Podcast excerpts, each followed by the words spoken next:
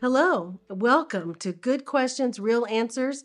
I'm Kimberly with Lion and Lamb Ministries. This is Monte Judah. Good morning, Monte. Good morning. How are you today? I'm excellent. Good. Happy I'm. I'm glad. Yes, we're in our first month, January of the new year. I hope everyone is doing well out Is there. that when this is going to be broadcast? Yes, sir. Okay. We're in January. That's right. And uh, we have many intriguing questions today, so let's jump right in. All right. All right. Today, our first question is something that we've had many emails and Facebook messages about. So I'm, I'm glad we're tackling this one today. One of our followers said that several people she knew told her not to have anything to do with the Star of David on it because it was actually a pagan symbol. She asked if you could help explain this and help her to know more about that. Well, first of all, let me give you a short answer. That's nonsense. It's not a pagan symbol. It's been a symbol that's been around for a long time. It's associated with Israel. It very clearly is associated with Israel today, the Jewish people. It's part of the flag of Israel, it's part of their national symbols and so forth. But this issue has bubbled around and kind of comes up every 15, 20 years. Mm-hmm. And part of it is the reason is because the hexagon star, you know, that you've got, the six point star, it has been used in other places and other cultures. And some of those cultures were pagan. So suddenly they see a similar symbol to what Israel is using and has been using. And they think, oh, that made it a pagan symbol because some pagan people used it. Mhm. That's nonsense. The things of God belong to God, and just because the devil comes along and imitates it doesn't mean it discredited what God did. So this whole business about the Star of David and this pagan and so just this is trivial, and it, quite honestly, it's a waste of time. Yes. Don't listen to somebody that's saying that. They're just trying to find complaint. Let's associate ourselves with people that are not accusing others, but rather encouraging and building up people in the faith. Yes. Let me be assured to you that in this world, there's no question that that's a symbol that represents Israel and the people of Israel. Amen to that. Amen. And I'm glad that you brought into that explanation that the things of God belong to God. Correct. And so if God wants that star to be the symbol of Israel and the Israeli people, the Jewish people, it's not a pagan symbol. Well, the same thing is of all the other symbols, such as a menorah with seven candles. Mhm. Just because you see some other kind of candelabrum, that has seven candles, and it's, oh, we can't use the menorah now because somebody else used that. Right. That's nonsense. Thank you. Thank you for that explanation. And I hope that helps several of our viewers that have had that question. It's really been bothering them. Some of the emails I, I get tell them Don't don't listen to really people that come and want to accuse you for silly reasons. Yes. Just don't listen to accusers. This is the work. This is the work of the synagogue of Satan. They find fault and accuse the brethren. yes, indeed. Don't so listen to it. be strong in your faith. Right, amen. Um, our second question comes from Todd, but we've also had others ask this question. And we actually talked about this at our morning meeting this morning. Can we, as believers, receive blood from anyone, or does the Bible say we're not supposed to? What about blood products such as transfusions or bone fusions? Please help us to understand what the Bible says about this. Okay, well, the Bible says a couple of things about this. One, the Bible says that any excrement that comes from a human body, such as blood and a whole variety of other things, let me just leave it at that, Yes. are considered to be unclean. You're not supposed to come into contact with that. And it's unclean, it's defilement with regard to going to the temple. Yes. Okay, it, it doesn't corrupt you as a person, but it means you can't go to the temple in that state. You've got to make some corrections. However, the overarching commandment that is in the Torah, and this is where this issue comes in, is at, at the conclusion of Deuteronomy, one of the last things that Moses said in giving us the Torah, he said, that you shall live by these commandments. That is a very powerful statement. That's saying that all of the commandments were given so that you might have a life, that you might live and you prosper and be successful. That's the reason why we follow the Torah. And it's a little bit like, say, all the different traffic laws.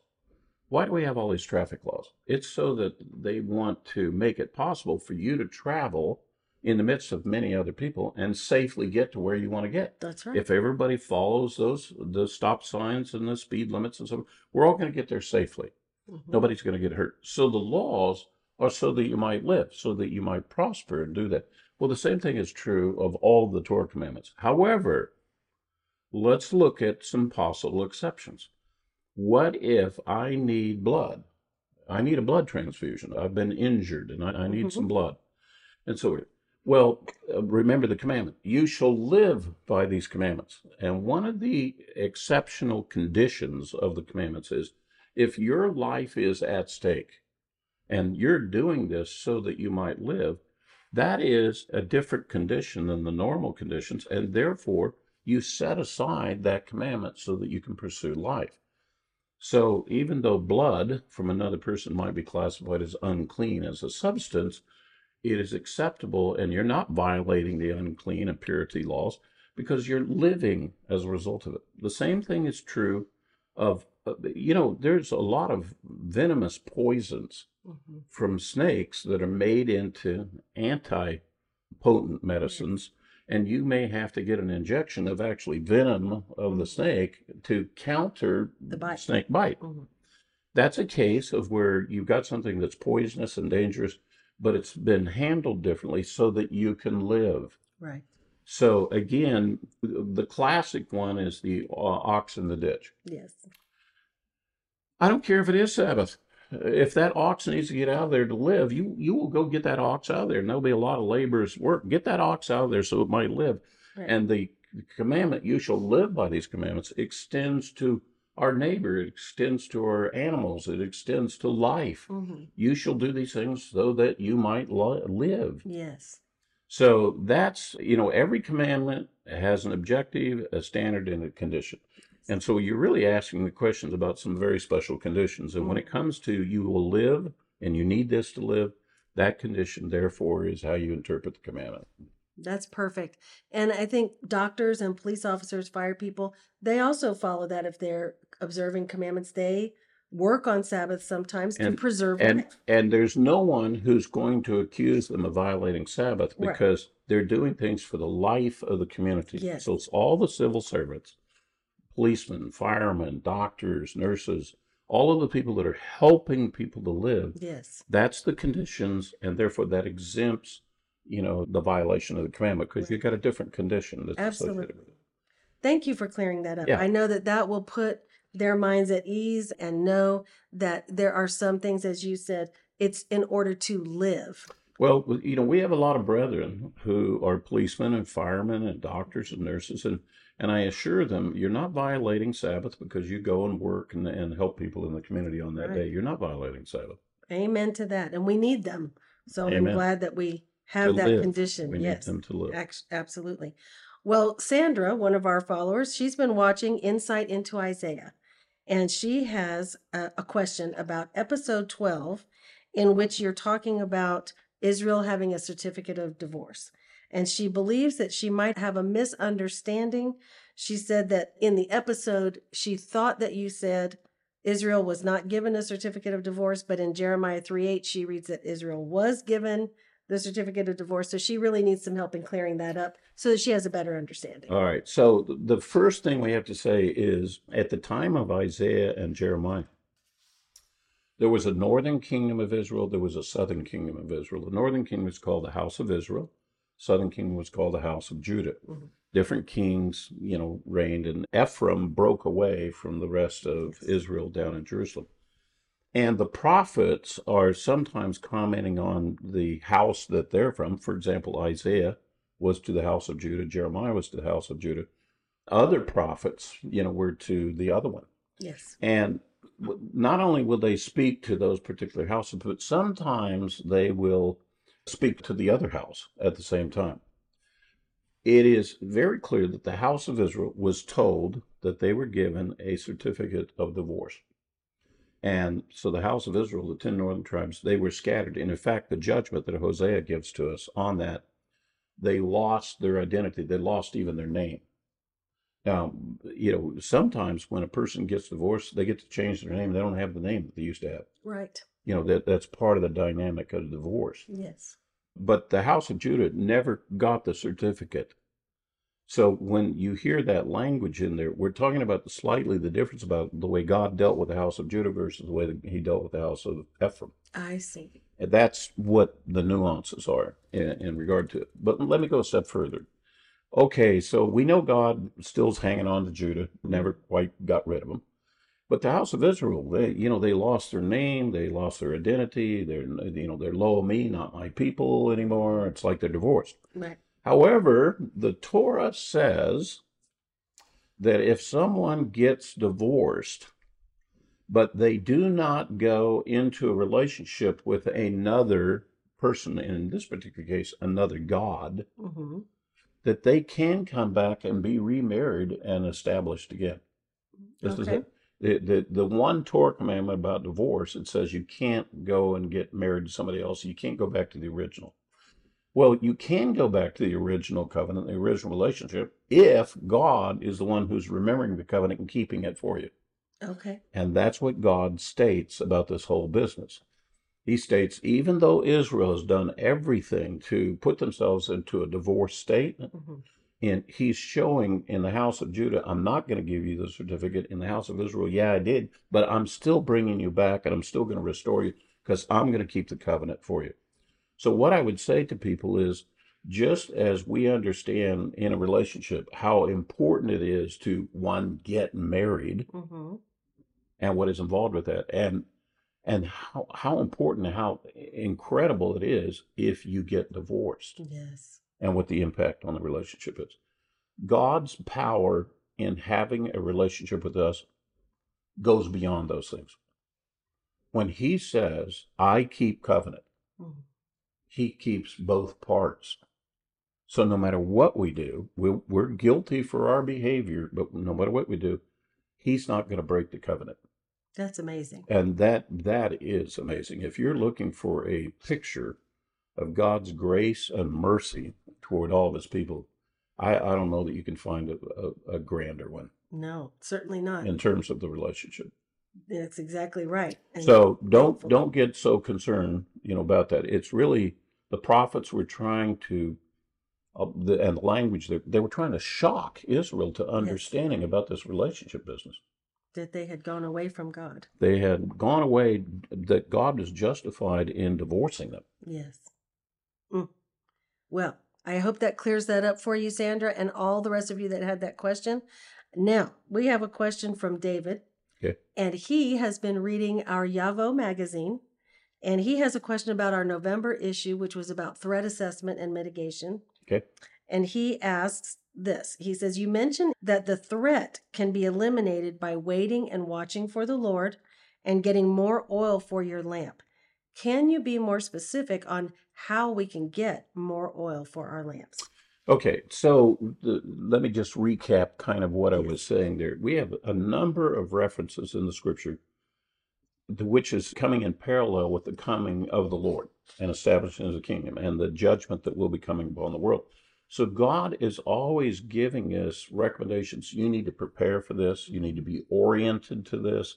You cannot ignore this. Don't forget this.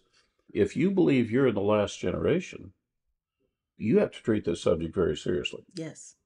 that the Lord's going to be coming potentially in my generation. And if that be so, if you believe that, why then you need to be very serious about that. So there are some preparation things. I would remind you that as a keeping of the faith, we do preparation things all the time. There is a day of preparation before the Sabbath hmm where you have to prepare to keep the Sabbath. And you have to prepare to keep the feast. If you're going to have Passover in your home, you're going to have to prepare the home Yeah. and the table for your guests and for Passover. If you're going to tabernacles, you're going to have to prepare by getting your sukkah ready. yes. Now, the reason I mentioned that in the last is because the prophecy indicates that tabernacles is going to have a lot more to do with us in the second coming than any of the other feasts. hmm And part of it has to do with the, those who escape the Great Tribulation and survive and endure through the whole thing. They're going to be doing essentially what we do at Sukkot. You're going to have to leave your house, get your tent, get your temporary shelter, your RV, whatever it is that you're going to have for a shelter, and your equipment that goes with it. And you're going to get ready because that's what you're probably, you and your family are going to be in for the next three and a half years until the Lord returns Yes. and you'll be in the camp of the righteous and move, moving and mobile for it, just like the children of Israel when they left Egypt. But lots of parallels, lots of scriptures explain this. So when I'm talking to people about preparing, Mhm. if you'll concentrate and focus on keeping the annual appointed times, Mhm. keep the Sabbath, you know, continue to learn, you're actually preparing for those days. Yes. And in particular, if you come to the Feast of Tabernacles and you load your family up and you go play 8 Mhm. days camping, you're actually doing very direct preparation for the event that's coming at the end. Mhm. The people who have no idea what Sukkot is, they have no idea how to load their family up, go get a tent, be in a temporary shelter. They're they're hurting. Mhm. They, when the time comes that we got to go, they are they don't know what to do. Right. But the people who've been doing Sukkot and doing the appointed times, they know exactly what to do. Yes. And so you see the the example of the one that was prepared, and you see the example of the one that was not prepared. Mhm. Now, again, what does the Lord really say to us about prepare? Get ready for what's getting ready to come. I've told you all these things in advance, so you'll trust me and believe me and follow me. Yes. Though that, in the simplest way, is the answer to his question. Okay, so preparing spiritually, preparing physically, that's really putting more oil in your lamp. That's true. You know, you're getting what you need in place first. And in the case of, you need to go learn about sukkahs. You know, what kind of tent do you need? What how what size of tent do you need? Uh, if you've got a family, you need a bigger tent. You know, and and things like that. What's the equipment I need to set up my tent or take down my tent? Or how am I going to cook my food? How will I stay warm? How will I stay dry? Mhm. you know all of the basics of life you can do things to prepare for that and learn how to do those things Excellent answer. David, we hope that helps. Preparing is always a good thing, and the Bible tells us to be prepared so that you can be wise and get through the times that are coming. Now, we have a question about Sabbath from Miranda. Miranda and her husband have been invited to their niece's wedding. The wedding will occur on Sabbath. Mhm. So they're in a quandary because the husband wants to go to the wedding. They think they should, it's family, they need to go to the wedding, but they're both concerned about keeping Sabbath. So the issue is they'll need to travel, they need to hotel and buy food and beverages and things like this along the way. What are your thoughts on going to the family wedding on Sabbath? okay short answer go to the wedding Yes. the short answer by the way did you know that weddings are spiritual ceremonies before god Yes. what a wonderful thing to do on sabbath Right. But let's talk about some of the other mechanics of traveling purchasing mm-hmm. other kinds of things so let me say right off the bat i overuse that expression i like baseball we're told that these commandments about Sabbath, they're commandments that come from God. They're not commandments of men. Right. And men don't have the right to judge you with regard to how you keep the Sabbath, with regard to any of its commandments and, and other factors associated with it. Paul very clearly in, in Colossians 2 says, Let no man judge you concerning a Sabbath, a holy day, a new moon. Don't let anybody judge you on that. And the reason is they don't get to set the conditions. Right. Now, what I suggest that you do is learn the commandments of Sabbath.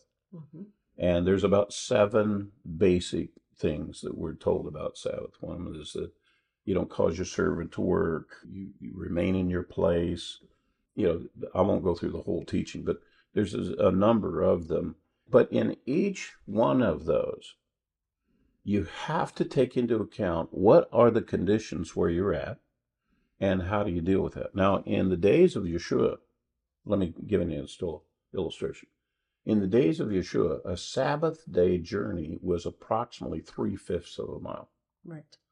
And because Jerusalem is up and down terrain, it's not Mhm. flat. Right. And they had figured out that a man gets out of his house and he walks about three fifths of a mile somewhere in Jerusalem and around Jerusalem, he'll break sweat. In other words, it's a laborer's task to continue to keep walking. And so they said, hey, we're not supposed to be laboring, we're supposed to be resting. That's the commandment. So they said, we'll limit the travel to three fifths of a mile.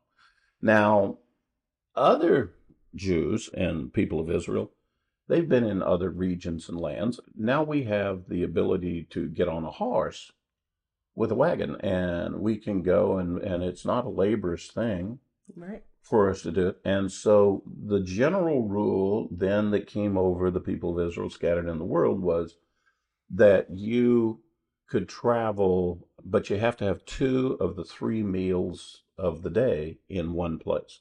And that becomes your place at Mhm. that point.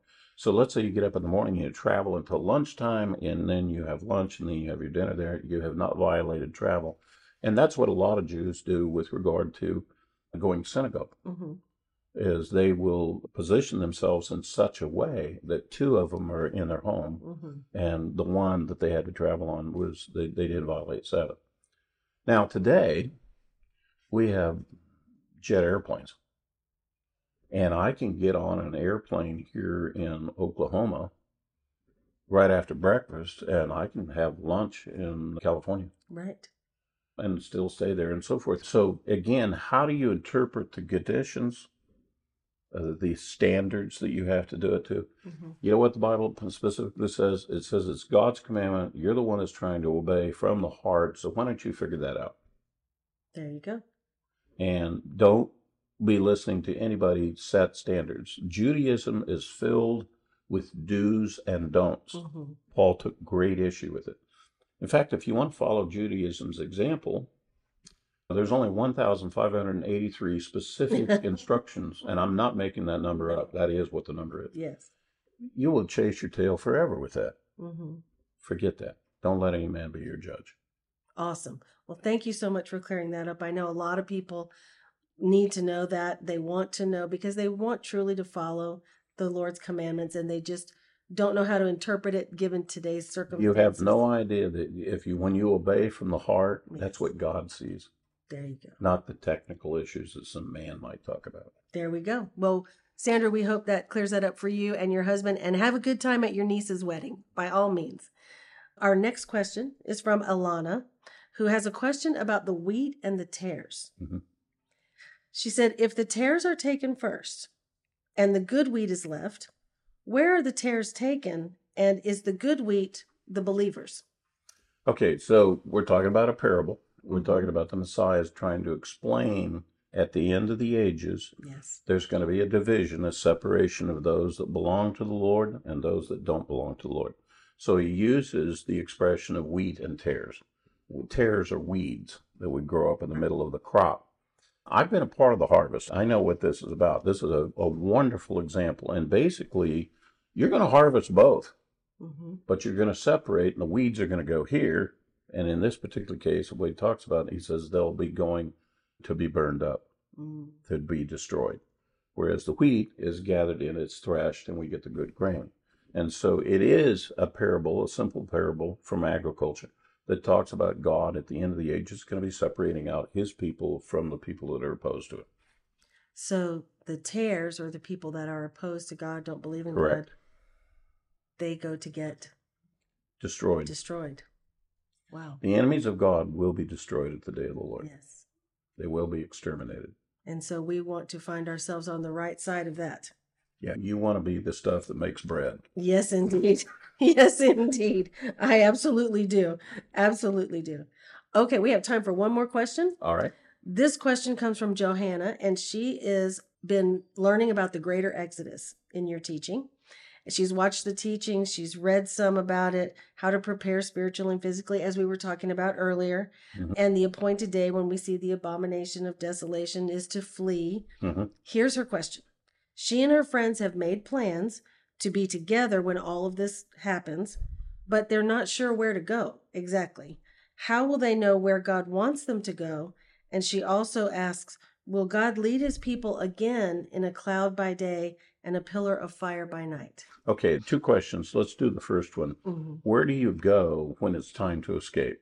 You see the abomination of desolation and you enjoy the Passover, and the Passover is the beginning of the Exodus. Yes. You get up and you start leaving Egypt. That that's the cue of when you do. You've learned the lesson of what the greater Exodus is about.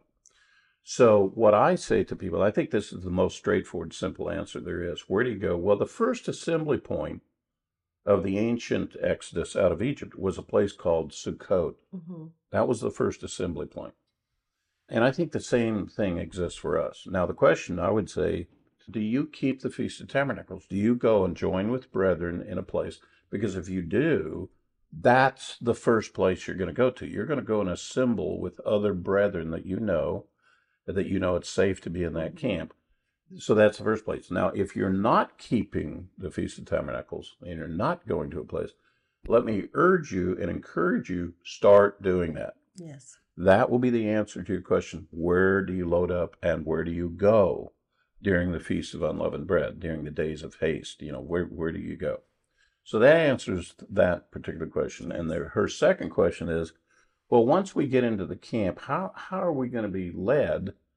And we're in a mobile state, and how, how who will lead us? The answer is the pillar. Yes. The pillar is prophesied again to come back and to lead us. And if you'll stop and think about it, if we have all these different camps all over the world, how in the world is the Lord going to orchestrate and move all of us when we need to be moved? Well, we, we all get a pillar to lead us, just like the children of Israel had the pillar. When the pillar would raise, it told everybody, get the camp ready to move. When the pillar would move, they kept moving. When the pillar would stop and settle, they would say, okay, we're supposed to camp here. So everybody could see it. No matter where you were at in the camp, you didn't have to hear a command from Moses or Joshua up at the front. All you had to do was pay attention to the pillar Mhm. and it would it would lead you to say, "Hey, we're still moving. We're still moving. Okay, we're we're getting ready to stop." Mhm. And it's a very simple way to do it. The rest of the world will not get it. Right. Uh, It'll just be a cloud out there, some kind of weird vertical cloud. But in nighttime, we'll have a nice night light for the camp. So I have every expectation that God knows how to save his people. yes. We're going to be actually the exodus out of Egypt was just the prototype of what is going to be the greater exodus that will take place. Yes. And Jeremiah is very emphatic about saying this that the day's coming when we use the word exodus, we will not be referring to ancient Egypt. That word will suddenly take on a whole new meaning for us because that's when God will be gathering up his people from all the nations of the world and on being on the journey to the promised land. Yes. And you know, I think a lot of Christians particularly miss that in Jeremiah. They miss that script that verse. I know in our family when we came into following the messianic faith, when we first learned about that verse, we were shocked that we had never read in even in studying Jeremiah previously. It's like the old saying of you've never seen that verse before, even though you've read it a hundred times. It just I think God at this time, and we've talked about this too, here as we're coming into the end of days, is revealing more and more mysteries to more and more people. You're you're right, Kimberly. That this is a dynamic that's going on in this generation. People have read the same verses, but their eyes went right over the words Mhm. and there was no understanding. Right. But now in these days there's more insight coming forth. We're starting to see things a little more clear as you get it's a little bit like on a journey. As you get up on this hill, you see more of what's in front of you. You you didn't know about that when, before you got over that hill, but Right. now you know. And so as you journey along, learning about this, more and more information becomes available. I have heard, I've heard this hundreds of times where I will teach a verse and share something that is very common that they've read, and suddenly somebody will come up and say, "I've read that verse 100s of mm-hmm. times. I've never seen what you just shared, and oh Right. oh my gosh, my eyes are open." Exactly. And Jeremiah 16, Jeremiah 23 about the greater exodus is one of those examples. Absolutely is. Well, Johanna, we hope that that is an encouragement to you and your friends. As Monte said, if you haven't been keeping Feast of Tabernacles in your area or in your region somewhere, we urge you and encourage you to please find a group that is doing that so that you'll all know how to do that when the time comes. Amen. All right. And we are out of time for today. So would you pray for us? Yes, Father, thank you for the time that we've had together. Thank you, Lord, for the brethren that are asking the questions they are. We know, Lord, they represent their interest in you. I ask by your Holy Spirit to teach them, encourage them, and build them up in their most holy faith and show them clearly to have eyes to see, ears to hear, a heart to understand your things. We pray for that in Yeshua's name. Amen. Amen. Well, thank you so much for joining us today on Good Questions, Real Answers. We pray that you have learned something today that you can take with you, and we encourage you to keep digging in your Bible to know the word as clearly as you can. Thank you for joining us, and we'll see you next week on Good Questions, Real Answers.